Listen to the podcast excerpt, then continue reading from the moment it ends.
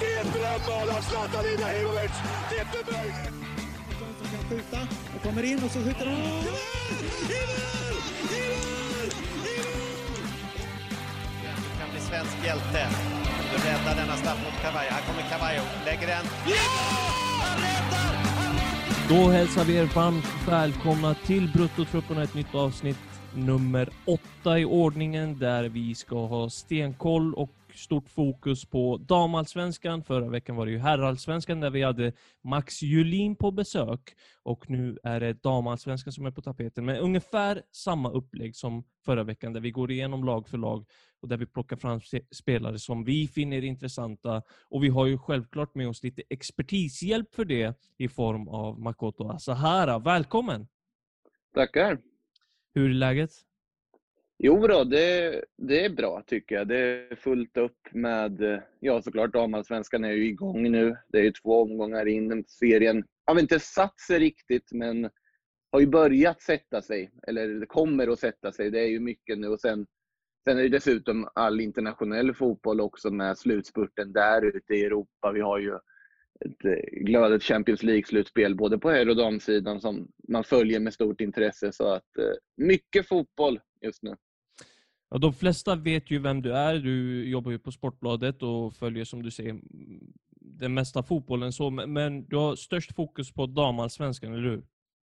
Ja, i år så är ju min roll att just ha extra fokus på just eh, damallsvenskan. Då. Så det är ju en serie som man har fått så man har fått jobba upp liksom expertisen. Jag ändå, känner jag ändå gått väldigt fort, för det är en serie som är väldigt välkomnande att göra det i också. Att det är det är klubbar som är lätta att ha att göra med, klubbar som vill att man, man liksom jobbar med, som vill informera, som vill synas.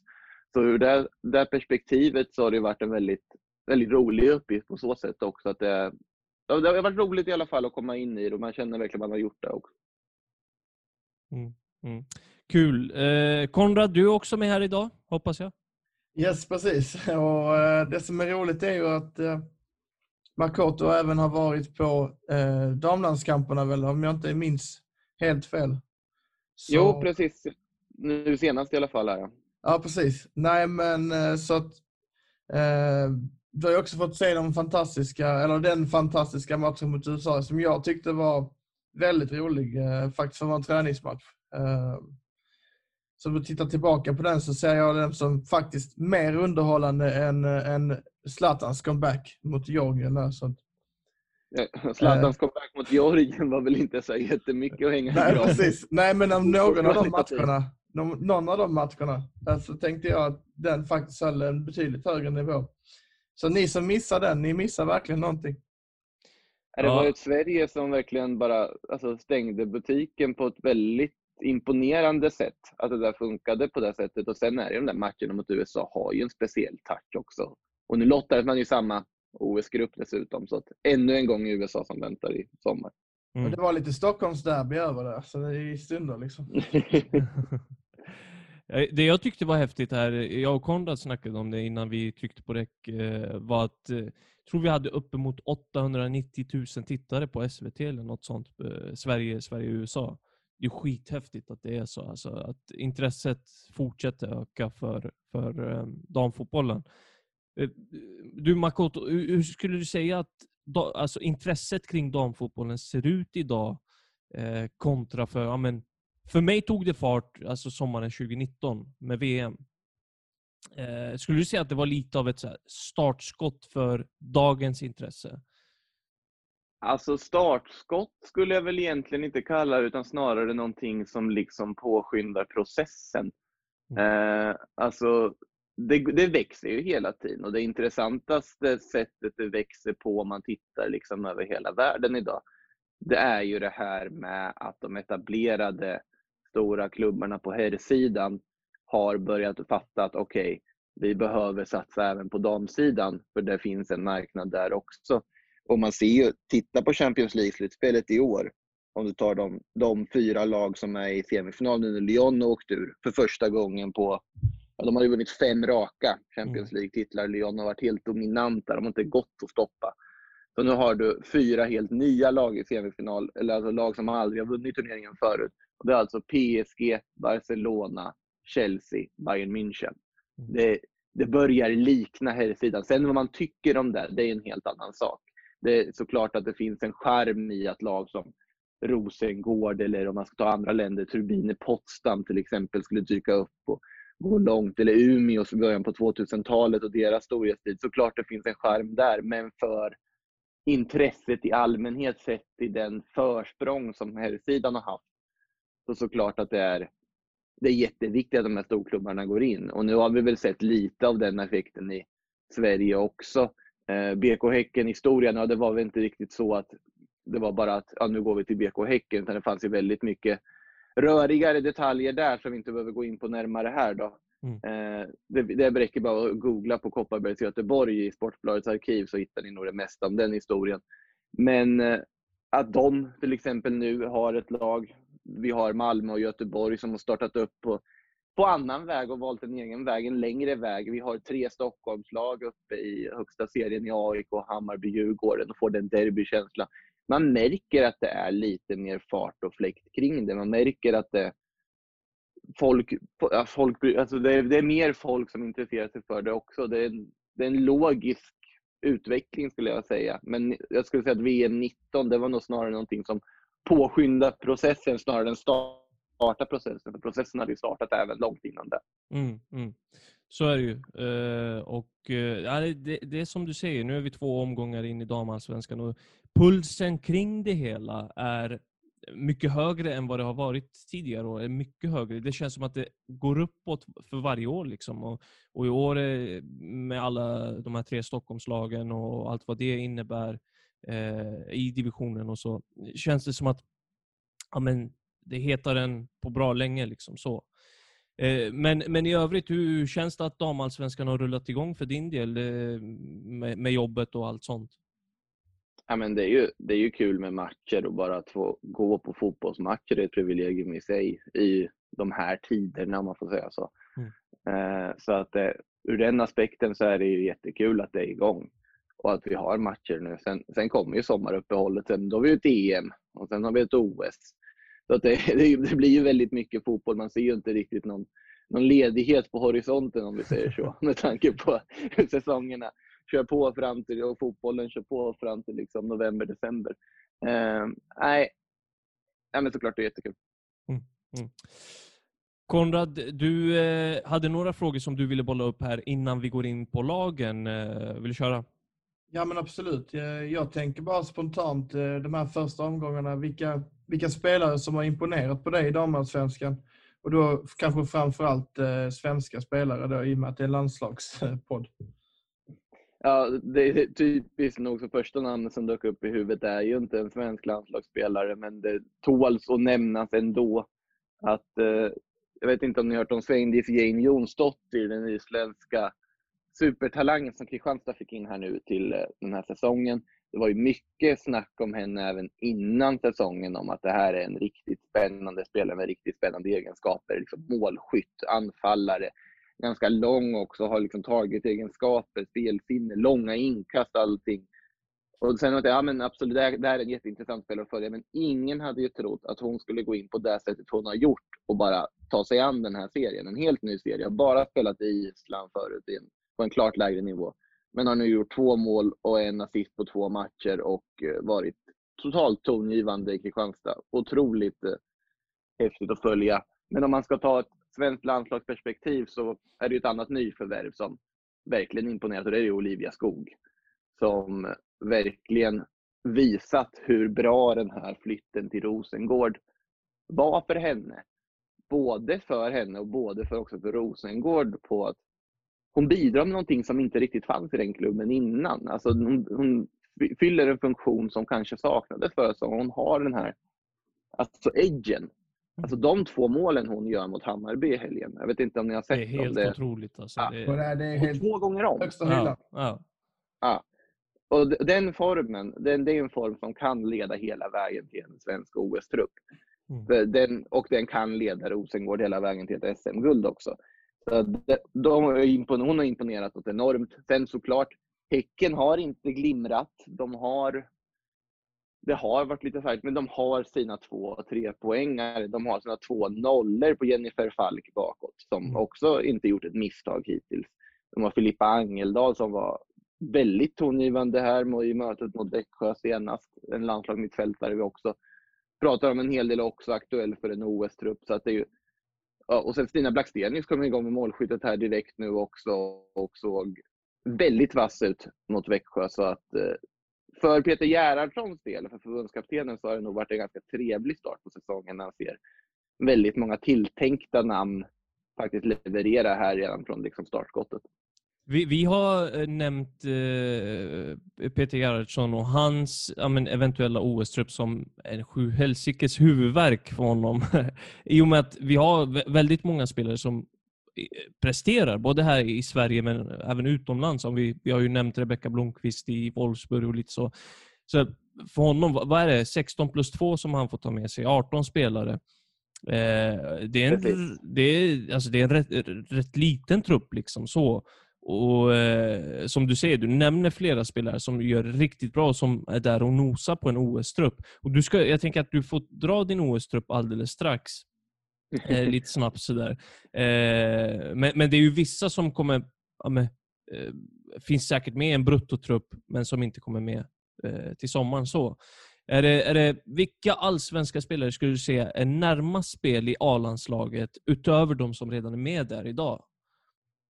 Oh, alltså det, det är ju en ganska svår fråga sett till att alltså det beror ju på vilken samling såklart. Vi kan ju ta spelare som var med här nyligen i den här, på det här lägret i Malta var det ganska många spelare som kanske inte är aktuella för en OS-trupp men har fått liksom A-lagserfarenhet. Jag tänker på en spelare som till exempel Josefin Rybrink i Kristianstad, Mm. mittbacken, som gjorde det otroligt bra under den här samlingen och är sannolikt väldigt aktuell för landslagstrupper framöver. Problemet för hennes del är på hennes position så har vi landslaget spelare som spelar på den absolut högsta världsnivån. Vi har, jag tänkte på det här i USA-matcher, man ställer alltså upp med tre, trebackslinjen med Nilla Fischer med den rutinen hon har. Sen har du liksom Sembrant, Juventus, Eriksson, Chelsea, och Jonna Andersson, Chelsea, Glas, Bayern München, Ilestedt, Bayern München. Alltså det, är, det är enormt hög nivå som de här försvararna spelar på. Ja, det är Bayern helt otroligt München faktiskt. Ja, så att ur, ur den perspektivet så liksom det är en väldigt otacksam situation för en spelare som Rybrink eller ja, för den delen Kullberg, Emma Kullberg i, eh, i Häcken då, att försöka slå sig in på den fronten i en landslagstrupp.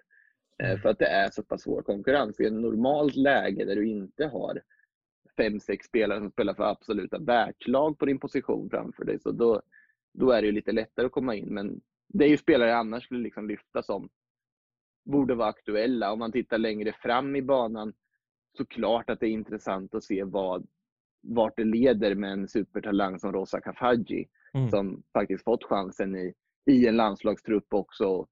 Det må så vara inte någon liksom större speltid, men, men bara framtiden. Det finns ju otroligt mycket talanger som, som kommer förr eller senare vara landslagsaktuella. Om man tittar väldigt långt fram i tiden, så en spelare som Ellen Wangerheim i Hammarby, hon är inte på tal nu, men sättet hon har kommit in i damallsvenskan och tagit sig för liksom också som 16 år gammal. Och ja, det, det känns som att det är menat att hon kommer spela ett landslag förr eller senare också. Men allt beror ju på vad de levererar i ja, under säsongen. Jag tror att en spelare som Loretta Kulashi som har varit med i landslaget tidigare var väl med på U23-samlingen nu senast. Det är en spelare som hon har en riktigt bra vår, absolut. Att hon kommer vara med i ett liksom A-landslagsspekulationer också. Men även där är det ju mördande konkurrens i anfallet verkligen. Mm. Och då tänker jag väl spontant att där det är öppet, eller mest öppet idag skulle jag säga, det är ju faktiskt på innermittfältpositionerna. Eh, ja, såklart du har Caroline Seger och Kosovare Asllani. Mm. Det, du petar inte dem. Men bakom där så har vi ju en hel drös Häckenspelare, eller på att säga. Angeldal är ju redan med i landslaget. Kurmark kom med på senaste samlingen som jag tror också kommer vara en spelare som vi kommer få se i landslagströjan oftare. Eller jag tycker vi borde se oftare i landslagströjan helt enkelt. Eh, ja, Sigiotti Olme har vi också som även har landslagserfarenhet i massor och hur hon gör den här säsongen spelar ju roll för framtida uttagningar. Elin Rubensson ska vi väl inte helt glömma bort som har kommit tillbaka från graviditet också och eh, nu startade för första gången senast efter det. Om hon hittar tillbaka till formen, ja då är det ju nästan så att hon är en, en spelare som är tilltänkt en startelva i ett landslag. Så, så mycket kvalitet som hon har och hade tidigare. Så ja, ni hör själva, jag håller Ja, med om att ja. det är bara fullkomlig huvudbry Exakt, det var lite... fullkomligt det- kaos för landslagsledningen. Det är så mycket spelare att ha koll på så att det, ja. Som ni hör, Makoto har redan tjuvstartat den här genomgången lag för lag. Och det, det, är för att, det är för att det är så många spelare som är värda att ha ett extra öga på. Jag tror att jag och Konrad tillsammans har plockat ut to- totalt typ så här 50 spelare som är värda att ha koll på. Som kan vara aktuella för ett damlandslag, men också för det U23-landslaget. Liksom. Vi ska inte gå igenom alla här nu va? Eh, eh, vi tänkte gå igenom 50 alla lite snabbt. 50 Och, spelare?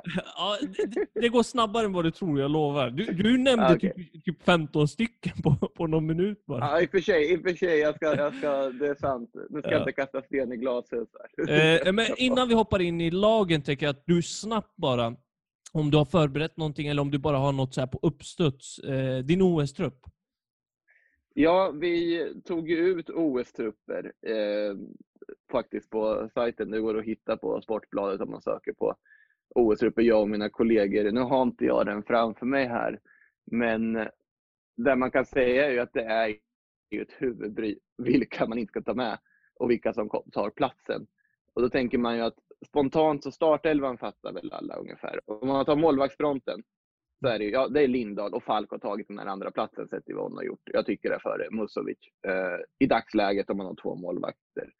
Försvaret har vi ju åtminstone sex spelare som är självskrivna. Jag har väl i princip redan gått igenom dem. Jag tycker Nilla Fischer ska vara med. Sett till den rutinen och visat att hon, hon håller fortfarande. Det har hon visat.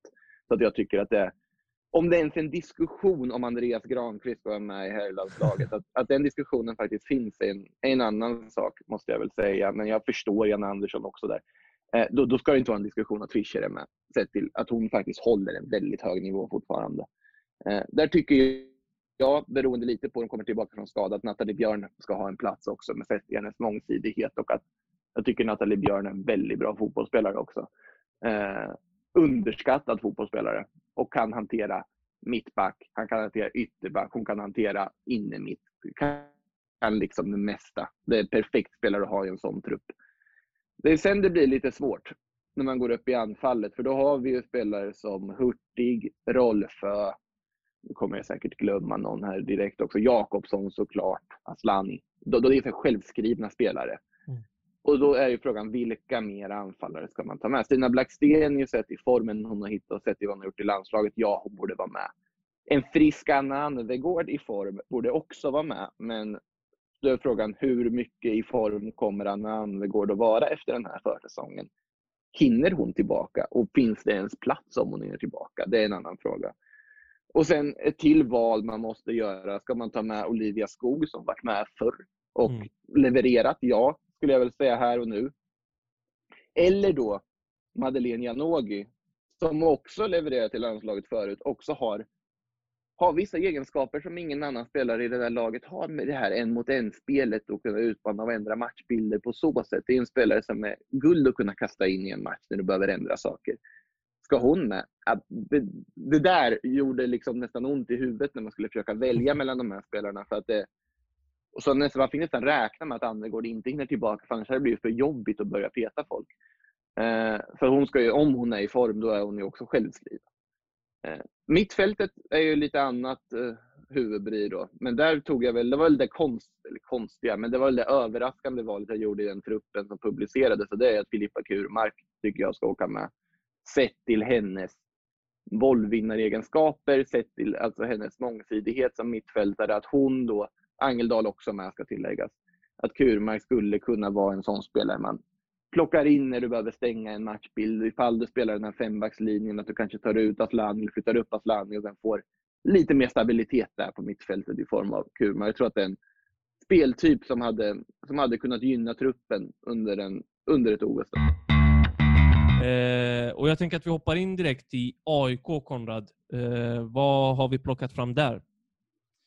Ja, nu ska vi faktiskt eh, betona det här bara att nu snackar vi inte om att den här spelaren ska vara med i OS-truppen Mm. utan nu tänker vi kanske på ett års sikt eller ännu mer. Så då har vi eh, identifierat Adelisa Grabus då ju, som är din eh, favoritspelare Gabbe. Favoritspelare vet jag inte. Jag, Ja, hon gjorde ju 25 mål här i Elitettan i fjol. Eh, och en anfallare av rang liksom, som, som, som kan skapa oro för, för vilket försvar som helst. Så. Eh, men eh, sen har vi också plockat fram en spelare som du redan har nämnt här, Makoto. Och det är Rosa, Fakaji, eh, Rosa Kafaji.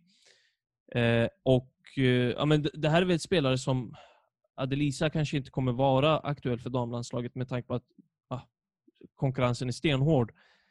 Men det finns, finns en chans, ser jag, eh, om, om hon fortsätter på, på samma väg som hon gjorde i fjol. Vad, vad säger du, Makoto? Alltså till att börja med så AIK måste ju hitta rätt i damallsvenskan till att börja med innan, innan de spelarna kanske är aktuella. Kafaji har ju jag nämnt lite på också den extrema potential hon besitter och också där att jag blev väldigt imponerad när jag såg AIK här mot eh, Linköping senast av just Kafaji som gjorde sin första allsvenska match från start. Att det, man märker att det är, det är en speciell spelare det där på hur, hur hon tar sig an dueller, hur hon liksom det djupledshotet också.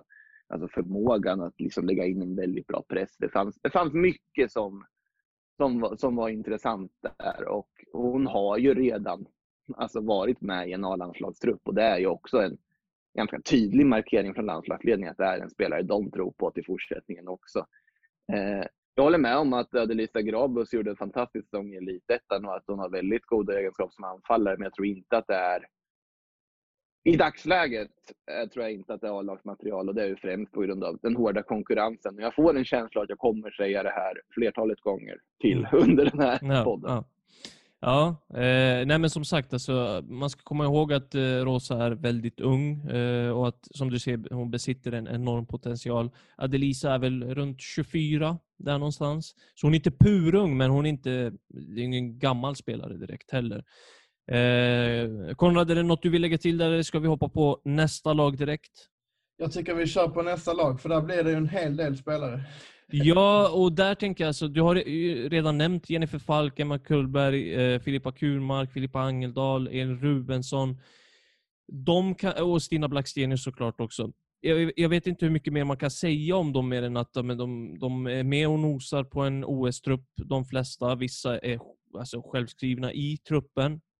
Så, men sen har vi ju spelare som kanske inte är givna direkt så eh, som eh, Lotta Ökvist, Julia Sikotti Olme, eh, Johanna Rytting Kaneryd eh, och eh, Pauline Hammarlund. Vad, vad kan vi säga om dem då?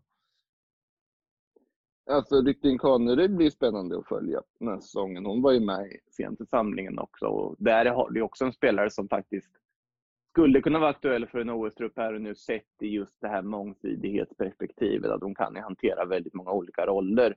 Och just den där wingback-rollen är ju en roll som man faktiskt, åtminstone om man spelar den här trebackslösningen, vilket jag tror man kommer göra ganska ofta i OS i och med att det är väldigt bra motståndarmöter, så tror jag att det finns en plats för Rytting Kaneryd.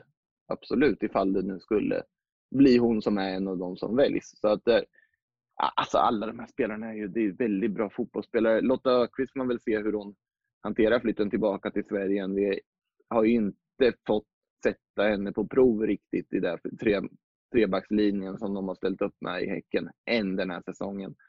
Eh, men såklart, det är ju, det är ju bara liksom spelare som är aktuella för landslaget allihop och så ska det ju vara just en regerande mästare också. Så att det är ju det är väldigt bra fotbollsspelare allihop. Mm, mm. Du, du nämner här trebackslinjen i eh, landslaget. Jag, jag måste säga, jag blev ändå lite förvånad över att Peter Gerhardsson satsade på det här mot USA. Eh, men det blev ju lyckat såklart, så varför inte så? Men, men hur ser du på, på valet att spela med en trebackslinje? Blev du chockad till att börja med och, och är det något du gärna ser att han fortsätter med? Jag blev inte ett dugg chockad i en match mot USA, det ska jag väl säga. Mm. Man har ju sett Sverige gå ner på tre eller femback, vad man nu vill kalla det, mot starkare motstånd förut. Och jag tror att, det, att ha den säkerheten att kunna göra det skiftet i matcher där du inte förväntas diktera villkoren lika mycket som kanske mot, jag säger mot Polen då senast. Eh, vilket ju i och för sig, ja det vart ju en bra landskamp till slut, men det började väl inte sådär superbra för de, de som slogs om de här ytterligare platsen och visa upp sig där i den matchen. Men eh, jag tror att det är en, ett verktyg som han och liksom landslagsledningen kommer vilja använda eller kommer kunna tänka sig använda i vissa situationer. För att om man tittar på truppen så är den ju byggd för att kunna hantera det. Det, det finns ju, det enda frågetecknet där är ju om det blir lite tunt med alltså Aslani Seger som central mittfältare. Man kanske skulle vilja ha någon form av tvåvägs också och att anfallsspelet blir väldigt beroende av omställningar, väldigt beroende av att den centrala anfallaren, den som Lina Hurtig nu fick spela senast, eh, vilket hon egentligen inte är van vid men gjorde det utmärkt ändå. Mm. Eh, att den levererar också, så att det är ju många parametrar där. Jag tror inte det är en formation man kommer använda i varje match. Det är inte en formation du kommer använda i gruppspelet mot Nya Zeeland. Men det är nog garanterat en formation som är högst aktuell att använda även mot USA i, i OS. Det tror jag. För att det blir i lägen där det mycket handlar om riskminimering som är en av Sveriges stora styrkor så, så är, känns det rimligt att spela där för du får också in väldigt mycket rutin och säkerhet bakåt och med de mittbacksalternativen som finns så känns det som ett absolut ett, ett gångbart system att använda när det behövs. Mm. Mm. Inte glömma att eh, Glas och Andersson är ganska bra defensivt också. Så att det, det blir, det blir mm. inte så mycket så det var ju några gånger där de försökte testa Fischer där på, från vänsterkanten. Men det ska man inte glömma att de har ganska bra spelare i USA också. Så att det, det var ju liksom inte KIF Örebros U19 som de hade stängt ut, utan det var ju liksom bästa av de bästa på vissa positioner i alla fall. Att det var en bra test. Med det sagt, Örebros U19 är jättespännande, ska, ska för, för att lägga in det. jo, absolut, men jag menar på en global kontext kanske. ja, jag förstår precis vad du menar. Ja. Du inte motstå att lägga in Nej, men det, det är super. Du vet, när man har en expert på plats, så då vill man ju att man ska bli utmanad också. Så. eh, vi fortsätter på Häcken. Vi har två spelare till där innan vi går vidare och det är Hanna Wik och Evelyn Ije. Eh, U23 då. Ja, U23 exakt. Eh, och Evelyn Ije bland annat som eh, hennes pappa känner nog många igen. Det är Peter Ije som har spelat i Allsvenskan, spelat i Syrianska bland annat och lite sånt. Hon har gjort fem mål eh, i U19-landslaget och en spännande spelare att ha, eh, ha koll på. Jag tror att hon är 19 år gammal om inte jag är helt ute och cyklar. En ung förmåga. Va, va, va, vad ser du, hur ser du på de här spelarna, Makoto? Ja, men det är ju Alltså, alla lag i den här serien har väldigt många spännande talanger och Häcken är inget undantag. Det är väl lite så jag ser det. Sen i Viks fall så tänker man ju hur mycket det blir med speltiden där när Kaneryd har kommit in, när hon har fått in Anna Siki där också. Det finns ändå möjlighet på att Vik kan spela både till vänster och höger i den här wingbacksrollen. Det är ju en spelare de tror på väldigt mycket i framtiden också. Eh, kommer ju säkert fortsätta ta kliv och IJ är ju samma sak. Men det är ju inte lätt att slå sig in i det där laget. Så att innan man börjar tänka på liksom landslagsplatser på de mer framskjutna landslagen så gäller det att försöka ta en plats, liksom, att få speltid i damallsvenskan. Det är väl det första steget där. Mm. Mm. Snyggt! Eh, Konrad, fortsätt. Djurgården. Ja, där har vi inte kommit fram till att någon är jätteaktuell för A-landslaget som det ser ut just nu. Men däremot så tycker jag, det här är en av de damspelare som jag faktiskt har, har följt på nära håll från Malmö tidigare. Och det är Nelly Lilja som, som vi, eh, jag tycker borde vara med framöver här i U23 också. För att hon, hon är ju en, en eh, så på en gång i tiden så spelade hon på alla mittfältspositioner när hon var ung, men nu spelar hon mest in i mitten och, och eh, precis som jag skulle, skulle tänka mig att man skulle kunna jämföra lite grann med eh, med eh, Filippa Kurmark. Men, men där ser jag en, en spelare som kan bli bra eh, på sikt. Hon har ju spelat i Limhamn Bunkeflo också i Allsvenskan tidigare. Så där har de gjort en bra värvning. Eh, och sen har vi också som du har eh, identifierat, Gabbe, Tilde Lindevall för U23-landslaget i framtiden kanske här? Ja, det här är ju en eh, bollbegåvad spelare som eh, kan, både kan spela ytter och anfallare. Jag gjorde fyra mål i fjol och har över 20 U-kamper. Eh, så alltså, mer än så vet jag inte hur mycket, hur mycket man kan säga egentligen. Det, det, är väl de här två spelarna som vi har plockat fram i Djurgården. Och där är väl tanken att eh, Makoto får bidra med sin expertis om, om, om det är någon man ska addera eller om han till och med vill plocka bort de här. Ja, alltså som sagt, landslaget idag, det är en lång bit dit och mycket beror ju på vad de levererar den här säsongen och kommande säsonger. Eh, men som sagt, Djurgården är inget undantag. Talang finns här också. Spelare man kan lägga till där är väl till exempel Hanna Ekengren och Louise Warfner. Alltså som, som ändå får mycket A-lagsspeltid trots liksom ung ålder. Med, och, och får möjligheten att utvecklas på så sätt. Det är ju andra spelare som, de kan bli spännande att följa. Lite mer offensiva spelare och Ekengren kanske framför allt. Eh, som, som man kommer få följa den här säsongen. Så att såklart det finns talang även i Djurgården. Mm. Vi hoppar vidare till Eskilstuna United där vi har plockat fram två spelare som eventuellt, kanske inte eh, till en OS-trupp, men eventuellt kan bli aktuella för ett damlandslag på sikt.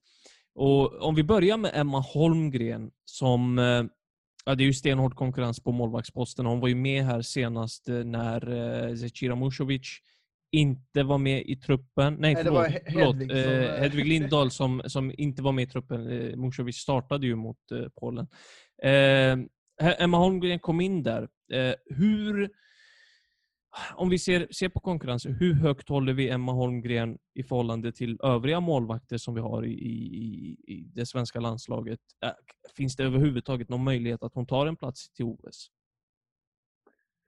Alltså inte till OS, inte med, inte om Lindahl, Falk och Musovic är friska. Det, det finns ju inte. Men Emma Holmgren är ju en av seriens absolut bästa målvakter. Det råder ingen tvekan om.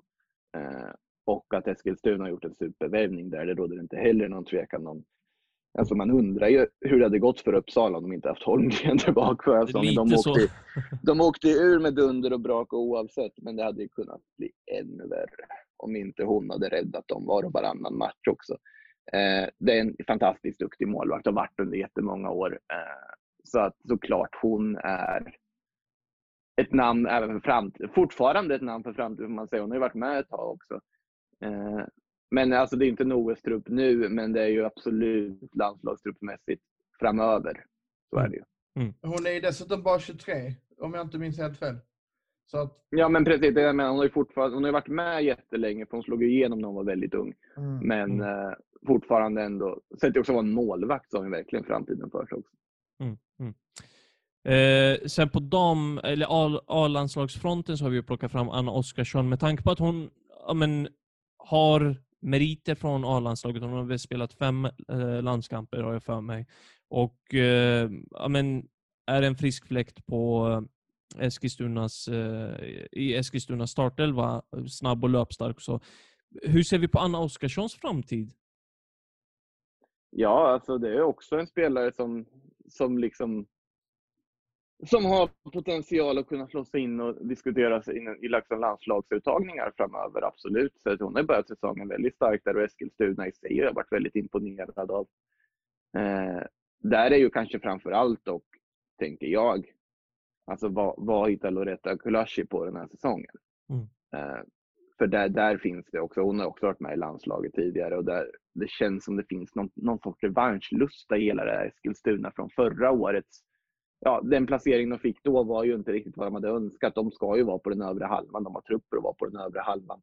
Jag tycker det ser ganska bra ut det som, det som pågår där just nu inför, inför den här säsongen. Då. Eh, där har vi ju, det finns ju massa spelare att lyfta såklart. Men mm. om vi ska ta, ta någon som jag har imponerats av under, under de här två första matcherna, väldigt litet eh, urval att göra allt djupgående analyser av. Men eh, Felicia Saving som de har fått in på mittfältet eh, visar ju riktigt intressanta egenskaper. Alltså har, jag, jag tycker ju om så här mittfältare som har, verkligen har spelsinnet, som kan tänka utanför boxen och kan göra det, slå de här lite oväntade genomskärarna och så vidare. Och Saving verkar ju ha de kvaliteterna. eh, verkligen tagit för sig när de kommit upp här och fått chansen eh, efter flytten från Hammarby. Då. Så att det är ju en spelare, men nu tittar vi långsikt såklart. Men det är den spelare jag gärna vill lyfta i alla fall. Ja, och Felicia Saving har vi ju skrivit upp också som ett U23-alternativ. Hon gjorde ju en jättefin säsong här med Hammarby eh, Mm. i fjol och många alltså, tenderar att glömma bort henne i och med att hon kanske inte alltid hittade in i målprotokollet på det sättet. Det var ju Emilia Larsson och Emma Jansson i första hand som, som gjorde målen för Hammarby. Men Felicia Saving från sin mittfältsposition var ständigt ständigt bidragande till att men, Hammarby plockade hem tre poängare och så. Eh, I övrigt så, alltså kring Anna Oskarsson så får man ju se hur hon klarar sig den här säsongen. Hon har ju eh, haft lite problem med psykisk ohälsa eh, genom åren. Jag tror att det var i fjol hon kom ut med det också. Så får vi se hur det går där lite grann. Hoppas på det bästa såklart.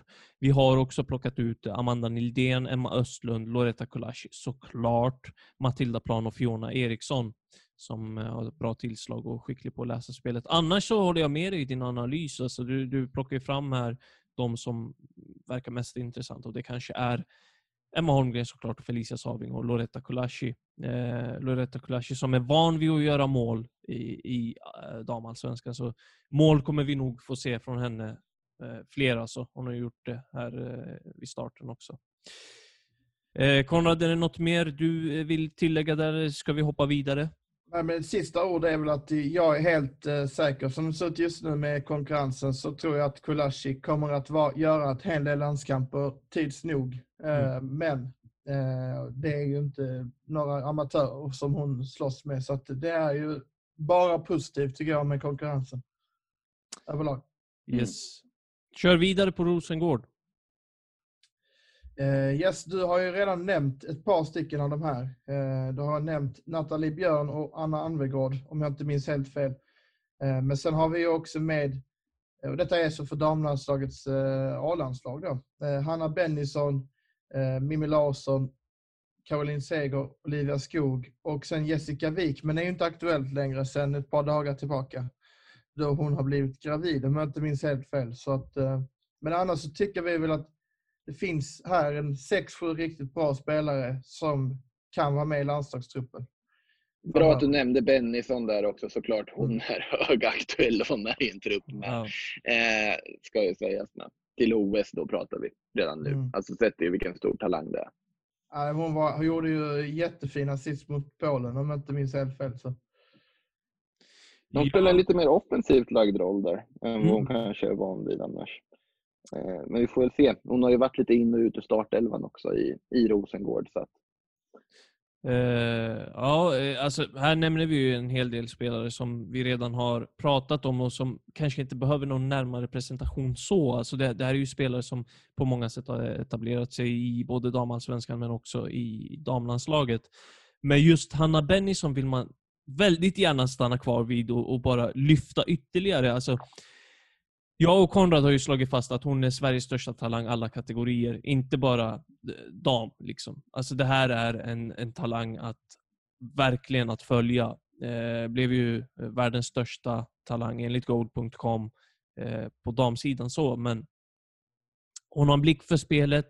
Hon, hon är eh, bra med bollen, du vet det här drivet med bollen där hon har bollen nära fötterna hela tiden och spelar moget ofta. Även om såklart, alltså åld- åldern gör sig påmind ibland, men, men det, här är, det här är en spelare som, som kommer växa till en världs, världs, eh, världsspelare. Eh, ja, alltså det, det, var, det var inget så här liksom, det var inget svårt ni slog fast. Alltså, Nej, lite så. det var lite liksom eh, eh, uppenbar grej kanske. Sen är ju det liksom snarare frågetecknet där, det är ju alltså, är hon idag tillräckligt bra för att vara självskriven i en OS-trupp? Och där är ju mitt svar, kanske inte. Mm. I och med att hon ändå haft, hade en relativt tufft 2020 och har varit lite in och ut ur startelvan som jag nämnde. Är det tillräckligt och är hennes insatser tillräckligt på den ni- nivån att hon ska vara självskriven i OS-truppen? Det vet inte jag. Sen har hon vissa egenskaper som innermittfältare som skulle göra sig väl till hands. Men om man får välja, säg att valet står mellan Hellne och Angeldal idag, så tar jag Angeldal till en OS-trupp. Men såklart, Bennison är en, är en helt enorm talang. Det är, det är inget snack om saken. Mm. Tänker jag att hon spelar bredvid Caroline Seger som är, skulle nästan kunna varit hennes mamma. Men det kanske syns på planen ibland också. Men, eh, nej men där, där så, det är egentligen, vi får, det framtiden får ju utvisa hur mycket vi får se, men tänk ändå hur mycket hon har varit med. och Hon, är, hon har ju inte ens fyllt eh, 19 än, så att eh, det är faktiskt eh, någonting i hästväg. Men eh, snabbt bara innan vi går vidare, vad tycker du om Mimmi Larsson? Ja, Jag tycker det är en, väl, alltså jag, det är en forward jag gillar. Det är en väldigt bra alltså målskytt. En renodlad målskytt. Sen är problemet att hon inte riktigt haft marginalen och inte riktigt hittat målet den här säsongen än. Men det är ju en anfallare som vet vart målet är benäget, som är en av de absolut bästa djupledslöparna i serien, tycker jag. Eh, alltid tyckt de varit väldigt bra och alltid gjort väldigt bra matcher ofta man, man tittat tidigare och, och jag också har landslagserfarenhet. Men hon måste väl komma igång med just den här målproduktionen för det är ju hennes grej att göra just mål. Eh, det har hon inte riktigt gjort än den här säsongen så vi får väl se om det lossnar för henne här framöver också. Men väldigt bra forward såklart. Ja, hon är ju från Tor- Torsby IF, precis som eh, Sven-Göran Eriksson och Marcus Berg, om jag inte är helt ute och cyklar. Så att, eh, Helt annan speltyp än Marcus Berg idag. det kan man nog säga. De, de är duktiga på anfallare, verkar det som. ja, det får man ju säga. Yes, vi går vidare till Hammarby så ska vi hinna igenom alla lagen också. Vi har ju nämnt Madeleine Janogy och jag vet inte om vi behöver säga så mycket mer där egentligen, men vi har ju fler spelare där som jag tycker är värda att lyfta upp och det är Hanna Lundqvist, Emilia Larsson, Emma Jansson och Ellen Wangerheim. Och om vi börjar där jag slutade, Ellen Wangerheim, alltså eh, jag vet att jag har nämnt typ Kevin Jakob i, i IFK Göteborg på här sidan som kommer in och är respektlös och, och, och du vet, vågar spela sitt spel, skiter fullständigt i vem han har på andra sidan och lite sånt. Ellen Wangerheim är eh, detsamma på damsidan, fast en nivå högre. Alltså, hon, hon är med från start för Hammarby i damallsvenskan, som ett, ett lag som precis har kommit upp till damallsvenskan och är- är hur ung som helst. Kommer in, visar noll respekt gentemot motståndarna och bara kör. Det, det här, alltså, hon kommer ju ta hela Sverige med storm. Jag vet att vi pratar om Hanna Bennison, men jag tycker att hon här också besitter en enorm talang. Ja, det, är- det är bara att hålla med alltså på, på det att liksom Wangerheim även här under försäsongen också skrev in sig i målprotokollet ganska ofta. Mm. Känns som att de passar in i det här Hammarby på ett ganska bra sätt dessutom. Och ska ju komma ihåg, hon hade en hel del speltid även i Elitettan förra säsongen, men kommer nu in på liksom damallsvenska scenen och eh, Ja, det, det, det är en väldigt, väldigt stor talang. Så att det, det finns ju oerhört mycket potential och det känns som en spelare som kan göra skillnad för Hammarby redan nu vid eh, ja, 16 års ålder och bara det är ju enormt imponerande. Så att om allt vill sig väl, om det fortsätter på det här sättet så känns det ju som att det är en framtida landslagsspelare självklart. Mm. Sen tänkte jag på Emilia Larsson och Emma Jansson. Eh, Hur långt ifrån en blågul tröja är de? Alltså jag, jag tycker, de har ju spottat in mål i Elitettan båda två. Och jag tycker att de är ju- riktigt bra alltså. det är ju en stor skillnad också på Elitettan och damallsvenskan. Det är ju där vi kommer på något sätt få svaren på under den här säsongen. Emilia Larsson var väl med på U23-samlingen här Mm. nyligen också. Så att, och men det var ju också en fantastisk försäsong som låg bakom det.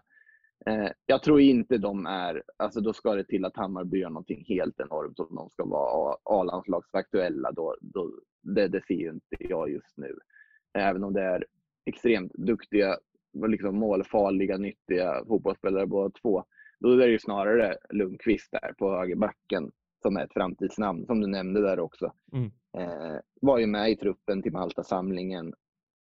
Har väldigt stor potential också. Man pratade kanske inte lika mycket om henne som Wangerheim just nu i och med att Wangerheim är en offensiv spelare och Lundqvist är inte. Ja, Lundqvist är ju uppe och petar i motståndarnas straffområden ändå liksom från sin Mhm. wingbacks roll. Så att, ja, det, de, det finns väldigt mycket talang. Hammarby har det väldigt gott ställt på ungdomssidan också här. Eller liksom på sätt till lovande spelare. Och sen är ju spelet i sig lovande också. Det ska bli kul att se vad de hittar på hemma mot KIF Örebro här nu när de får möta ett någorlunda mänskligt motstånd istället för Rosengård och Häcken som de har fått inleda säsongen med. Eh, skulle se, kul att se vad Hammarby kan göra då. Mm, mm. Ha- Hammarby, man ska ju säga det också att de ligger på noll poäng efter två spelade matcher, men man ska komma ihåg att de har mött Häcken och Rosengård. Det, det är inte, det är inte de lättaste lagen att spela mot speciellt. Med tanke på att de är eh, tippade att ta guld båda två. Eh, eller ett av dem alltså. Eh, men på tal om KIF Örebro. Eh, jag tänker att vi hoppar in eh, på det laget direkt och där måste jag och Konrad erkänna att vi inte har bra koll utan där lämnar vi över taktpinnen direkt till dig. Och nu, nu pratar vi alltså landslags... Ja, nu, jag kan väl säga att om man ska lyfta, lyfta spelare i allmänhet i KIF Örebro så är ju... Alltså Nathalie Hoff Persson är en spelare jag alltid tyckt har varit riktigt bra. Nyttig mittfältare, liksom innermittfältare. Har liksom den här djupledskapaciteten, spelsinnet, drivet. En väldigt, den, är inte, det är inte A-landslag naturligtvis här och nu, men det är en, spelare som är värd att ändå följa.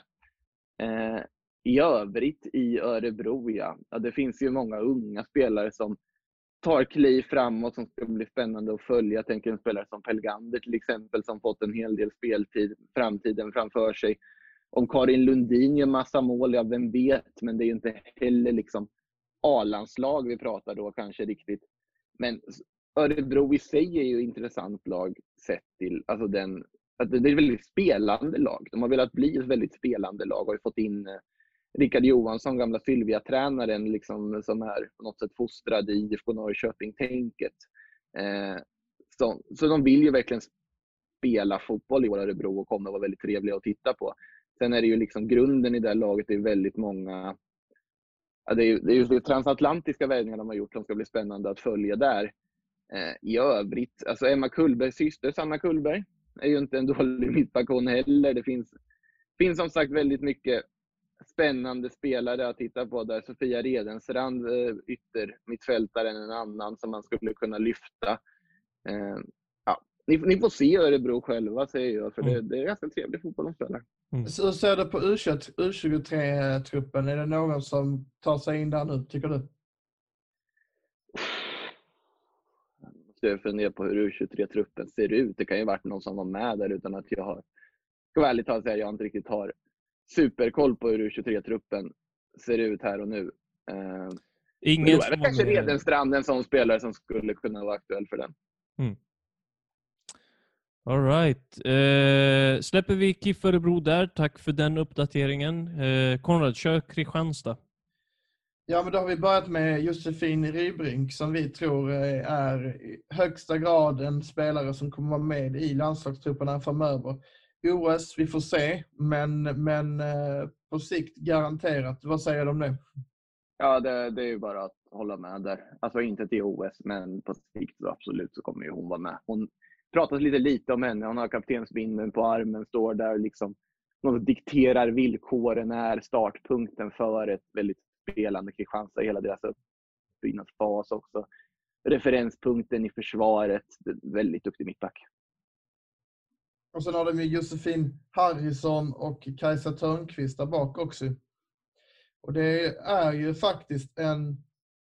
Är det kanske allsvenskans bästa backlinje? Bortsett kanske Häcken då. Wow. Alltså, har ni sett Rosengårdsbacklinjen? Alltså den med Viggosdottir och ja, Emma Berglund ska vi väl nämna också. Där. Nu kanske inte hon är landslagsaktuell idag någon mer, men det är fortfarande en väldigt bra mittback. Och då, den där försvaret vi såg Hammarby möta dem nu, de var ju såg ju nästan ut som de var rädda för dem.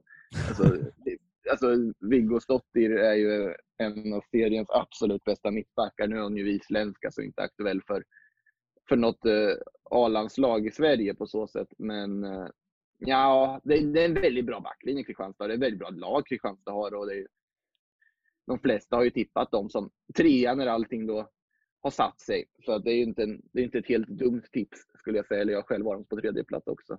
Det var ju någon som de- hade dem som etta i Aftonbladet om jag inte är helt ute och cyklar. Var det i Aftonbladet någon hade dem som etta? Det, det vet jag, Jag, inte om det var. jag läste för... eh, Om det var... Jag har sett något, jag har sett något tips där de ligger Ja. etta och sånt också. De själva är ju också inställda på att de vill ju slåss om guldet i år. Eh, Det är ju den inställningen de själva har. Sen är det, om det här är en landslagspodd för svensk del så kanske det här är liksom, om det varit en nordisk landslagspodd så hade det varit kanske lite mer av intresse, deras trupp man tittar på. Mm. Liksom, alltså grundpelarna i det här laget, Rybrink har vi ju nämnt, Jonsdottir nämnde jag ju i början av podden. Men då har vi såklart Therese Essie Åsland, en av de mest sevärda spelarna i hela serien. Eh, Nors var med i norska landslaget här nu senast. Tillbaka i det, välförtjänt måste man säga. Och sen då Evelina Summanen, Jutta Rantala, liksom grundpelare i det finländska landslaget också. Eh, det finns väldigt mycket bra fotbollsspelare i, i det här Kristianstad självfallet. Så att det ska bli spännande att följa dem. Fortsätt på Linköping tänker jag Konrad. Ja, precis. Där, ehm, där har vi plockat ut framförallt två spelare, men även eh, två andra som är aktuella för U23. Men, men vi har ju Nilla Fischer som kommer vara given i OS, det är vi nog alla överens om. Men vi har också Ronja Aronsson som har debuterat i landslaget men som kan vara aktuell för landslagstruppen framöver beroende på konkurrensen då. Eh, och sen så har du ju också skrivit upp Cornelia Kaposch och, eller om man uttalar det så. Eh, Och- Cornelia Capox. eh, Ja, eh, Mm. Eh, det har ingen, ingen eh, koll själv där. Och Therese Simonsson. Nej, men eh, Cornelia Capox är väl en anfallare i, i Linköping som har tagit steget från upp, Uppsala hit. Gjorde ett drömmål i fjol. I, som, som, ja, googla gärna upp det. Jag tror det var mot Växjö om inte jag är helt ute och cyklar. Eh, en ettrig spelare, liten, eh, snabb och bra med bollen och, och teknisk som, som bara den. Eh, också en spelare som är så här, eh, alltid är, är rolig att titta på och som, som har en ljus framtid. Hon är bara 20 år gammal. Eh, så Cornelia Capox, eh, ehm, och hon har huvudet på, på rätt plats. Liksom. Jag har suttit ner med henne i typ eh, en, två timmar och gjort en intervju. Supertrevlig och, och, och verkar liksom kö, köra, köra järnet på, fotbollen. Så. Ehm. Alltså både Capox och Simonsson är ju någon sort, de hämtar ju från Umeå och liksom Uppsala inför säsongen, eller tvärtom var det ju. Men det är ju en väldigt stor del i det här nybygget som Linköping håller på med. Det är ju spelare för framtiden, offensiva, alltså Simonsson med sitt driv där som nia, central Capox på kanten som kan utmana. Det finns det är, ju, det är ju byggt för framtiden och det är ju spelare som naturligtvis, om de tar kliv i Linköping, kommer vara aktuella till att börja med för U23-landslag i alla fall. Om de inte redan är det. Jag vill lägga in det som brasklapp. De här kan ju mycket väl redan ha spelat U23 utan att jag har följt det särskilt noggrant. Capox vet jag har gjort det. Så. Är, det är det någonting du vill addera där på Ronja Aronsson, eh, Makoto? Ja, det är en ganska underskattad ytterback som man kanske inte pratar om så ofta. Men eh, såklart, det är ju det är en stabil ytterback. Som, så om, allting har ju återigen att göra med vad gör de under den här säsongen, vilka fortsatta kliv tar de. Sen tycker jag att det finns ju väldigt många spännande ytterbackar i övrigt också. Men såklart Aronsson är ett namn som kommer att som finns med på liksom, i Gerhardssons medvetande. Så är det naturligtvis. Eh, så att jag vet inte hur mycket mer det finns att addera än så. Mm, mm. Vi går vidare till Piteå då. Vad, eh, Makoto, lite som Örebro här. Alltså, visst, vi har ju Ellen Löfqvist där, men, men vad, vad, vad hittar vi i Piteå? Vad bör vi hålla ett extra öga på där? Ja, alltså, nu, nu, om jag säger Jenny Nordin nu så kanske det inte riktigt är för landslaget, men det är fortfarande en spelare som har fått in som är otroligt viktig för det här laget, tror jag, med liksom sin vinnarskalle, sin mentalitet, sin arbetsvilja, sin mångsidighet. Men i övrigt så jag ser väl inte riktigt alltså landslagspotential i stor utsträckning i det här laget just nu. Eh, men som du nämner såklart att man kan ju, Ellen Löfqvist är en spelare som absolut är värd att nämna. Eh, ja, Selina Henriksson en annan som skulle kunna ta kliv framåt här också. Som är intressant att följa. Eh, men i övrigt så det är ju en hel del spelare som är en bit ifrån kanske. Landslagströjor här och nu. Mm. Skulle jag säga. Konrad, vill du köra de två sista lagen i Vittsjö och Växjö?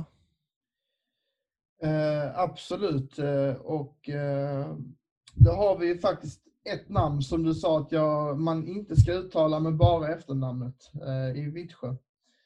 Eh, men- så har vi också, vi har ju fyra stycken här som vi har, vi har eh, valt ut som talanger då. Det är Pauline Nyström, det är Filippa Wallén, det är Ebba Hed och Ebba Wider. Eh, hon har ju haft, eh, tyvärr då, Ebba Wider, lite problem med psykisk ohälsa. Och eh, nej, men det, det känns som att eh, annars är det en, en, spelare som har mycket i sig. Eh, så att, mm. Och om jag får addera där på Filippa Wallén bara. Hon är ju hemkommen hit till Sverige efter en sväng i West Ham och Apollon Ladies. I West Ham gick det ju lite sämre där eh, ja, hon hade lite prestationsångest och fick inte så jättemycket speltid och hade lite för höga krav på sig själv. jag har även suttit en längre stund med henne och snackat om hennes tid där och lite sånt och hemkomsten till Vittsjö. Eh, frågan är hur mycket speltid hon kommer få. Jag tror att hon startade här senast eh, på vänsterbacken. Och Det här är en spelare som, som också är underhållande, liksom, som vågar göra de här eh, kanske utmanande grejerna på egen plan eller i eget straffområde. Ta den där lite extra dribblingen eller våga slå de här våga, vågade passningarna på egen planhalva och lite sånt. Så, så en spelare håller ett extra öga på. Sen har vi såklart, som du nämner, Ebba Hed och Pauline Nyström. Ebba Hed kan man väl lyfta där har sett väldigt bra ut i mm. början av säsongen. Som sagt, eh, urvalskriteriet är litet på två matcher, men det Ebba Hed har börjat visa i början, det, det, det, ser väldigt bra ut och det är också en spelare för framtiden. Sen är det ju jättetråkigt med Ebba Wider, det, för det är också en spelare man verkligen trodde på inför den här säsongen. Och bara hoppas att hon kommer tillbaka till fotbollsplan snart, för att det är en spelare som verkligen förgyller damallsvenskan också, som har väldigt stor potential. Vi har pratat om henne ganska länge också tidigare, även om hon var i Rosengård och så vidare. Men det är en spelare man verkligen hoppas kommer tillbaka till en fotbollsplan inom snar framtid. Ja, precis. det, det känns ju som att ett generellt att, att det känns som att eh, det, det har varit en hel del i och runt damallsvenskan här och det, det är bra att de vågar prata om det tycker jag för att det, det känns som att det är mer stigmatiserat på här sidan och jag vet inte, det kanske jag inte har belägg för men jag, jag, man ser inte många herrallsvenska spelare som tar timeout eller sådär. Alltså en, ett bra exempel på alltså just att liksom belysa sånt är ju Rickard Magyar, om vi ska ta här mm. sidan, som har gjort ett stort jobb i att liksom belysa att det är okej okay att prata. Man ska mm. vara öppen och prata. Och, där, och sen ska ju liksom såklart också Ebba Wider, Anna Oskarsson, spelare som, som vågar lyfta om hur de känner och så vidare. Vågar göra det. Det ska, det ska aldrig liksom Alltså, jag vet inte vad jag vill komma in på här riktigt, men liksom att det, det, är bra att de gör det. är bra att de liksom är öppna på det mm. sättet och visar, visar vägen på så perspektiv även om såklart anledningarna till att de är öppna är oerhört tråkiga. Ja men precis, jag menar mest att, alltså, att, att fotbollsspelare visar att det inte alltid är glamour också kanske. Det finns Nej, det, det är glamour. Det, det är det verkligen inte. Nej, men att det finns jobbiga sidor med fotbollen mm. kanske också. Att alla, män, alla fotbollsspelare är människor också. Liksom. Ja. Ja. Så har vi Växjö då här också. Sista laget. Uh, och där har du valt ut Nelly Karlsson, Gabbe. Ja, alltså där valde vi väl ut eh, för att eh, det är en back med många matcher på kontot och, och som liksom är given i, eh, i Växjö. Och det här är väl också lite ett sånt lag som man inte har stenkoll på sådär, men som sagt, Nelly Karlsson och sen så plockade vi ut Elin Nilsson också som, som, som ett namn för framtiden möjligen. Vad, vad, vad hittar du förutom de här två, eh, Makoto? Eller du, du kanske inte håller med alls om dem? Nej, men alltså när, när ni nämner namn så såklart jag håller med om att det är spelare som är liksom spännande. Det finns otroligt mycket duktiga fotbollsspelare i den här serien, så är det ju. Men om man tittar på Växjö så kanske en av dem jag skulle plocka fram är Emma Pennsäter eh, som sett strålande ut och nu får spela mittback i Växjö också. Eh, har börjat säsongen väldigt starkt. En spelare som känns som att en mentalt stark spelare kan man säga. Som, ja, nej men det, det, ska bli väldigt spännande att följa henne den här säsongen. Så det är ju en spelare. Så det, det, finns, det finns ju intressanta spelare även i Växjö, men liksom det, är ju, det är ju ett väldigt långt steg till ett A-landslag. Om vi säger så om man tittar på de kanske mest tongivande längre fram i banan så är det ju spelare som är aktuella för andra landslag. Jag tänker då Emi Allanen till exempel på mittfältet eller Signe Holt Andersen i anfallet. Eh, det är inte det svenska landslaget som är primära, utan då blir det ju nordisk, nordisk landslagspodd av det igen. Mhm. Men, ja, så det är väl lite så jag skulle säga. Men Pennsäter är väl ett namn att hå- hålla, hålla ögonen på. Hon och jag har samma moderklubb, men det gick lite bättre för henne faktiskt. Var- ärlig här. Nej, men det, det vi kan fastställa efter att ha gått igenom de här lagen är i princip att vi har supermånga talangfulla och duktiga spelare som, som ja, presterar på bra nivå. Liksom. Men, men det, för många är det, bra, precis som du nämner här i slutet med Växjö, att det, det är en bra bit fram till A-landslaget eh, för, för, för väldigt många. Och, och det är för att konkurrensen är är stenhård och att vi har många duktiga spelare. Man ska komma ihåg hur högt Sverige är rankat också. Alltså, det är ett super, superbra landslag i, i sammanhanget. Och Mm. eh, Nej, men eh, det här var de spelarna. Lite, lite drygt 50 spelare har vi gått igenom och några som Makoto själv har bi- bidragit med. Så vi har väl kommit upp i en 60-65 totalt. Och, och... Håller räkningen på det, imponerande. jag bara namedroppar liksom. Eh, du, Multitasking. Ja, exakt. Eh, du Makoto, eh, hur, eh, när du har fått så här, gå igenom alla de här lagen eh, så här direkt muntligen eh, på en timme, vad, vad är dina spontana tankar? Spontana tankar ska bli kul med eh, omgång tre här till helgen nu. Är väl, för min del så blir det ett besök till Kanalplan för Hammarby, KIF Örebro på lördagen och därefter så blir det en liten avstickare till Eskilstuna för eh, United mot eh, FC Rosengård. Så att det blir en väldigt, väldigt intressant helg som följer och för er som inte kan göra avstickare till Eskilstuna och inte får gå ut på arenorna. Inte sagt på något sätt med någon stöddighet, men Sportbladet Play är det som gäller. In och skaffa ert abonnemang för att få se alla de här spelarna vi har pratat om. Där fick jag in lite reklam också, mitt Mm. inne i podd. Som Makoto säger, ni vet, eh, eh, nu vet ni var ni kan se matcherna. På Sportbladet kan ni också läsa Makoto. Eh, han skriver om och rapporterar om damallsvenskan. Men kom också ihåg att han är en riktigt jävla bra kommentator. Vart fan har du gömt det? Du, det här drog ju igång i fjol när du körde Copa de Rey va? Ja, alltså det roliga är att jag, jag kom ju in på lite av ett bananskal på det där kommenteringsspåret på att vi, vi hade lite försäsongsmatcher. Jag gick in och körde expertkommentator då på, det är ju spanska fotbollen är ju den som jag egentligen liksom har varit expert, om man får säga så, liksom innan, under flertalet år. Eh, och så, så satt jag som expertkommentator och sen så ville jag testa på ändå, så fick jag chansen. Första matchen jag kommenterade var faktiskt Uppsala-Hammarby i sista omgången av Elitettan. Den gången Uppsala gick upp till eh, damallsvenskan den säsongen. Mm. Eh, så den, den fick jag kommentera då själv på plats, eh, helt ny liksom i det. Och sen på den vägen har det gått. Och sen Copa del Rey-rättigheten som hamnade i huset, den, den vart man inte ledsen av direkt att den hamnade hos Sportbladet, om du säger så. Mm. Så att det är på det spåret.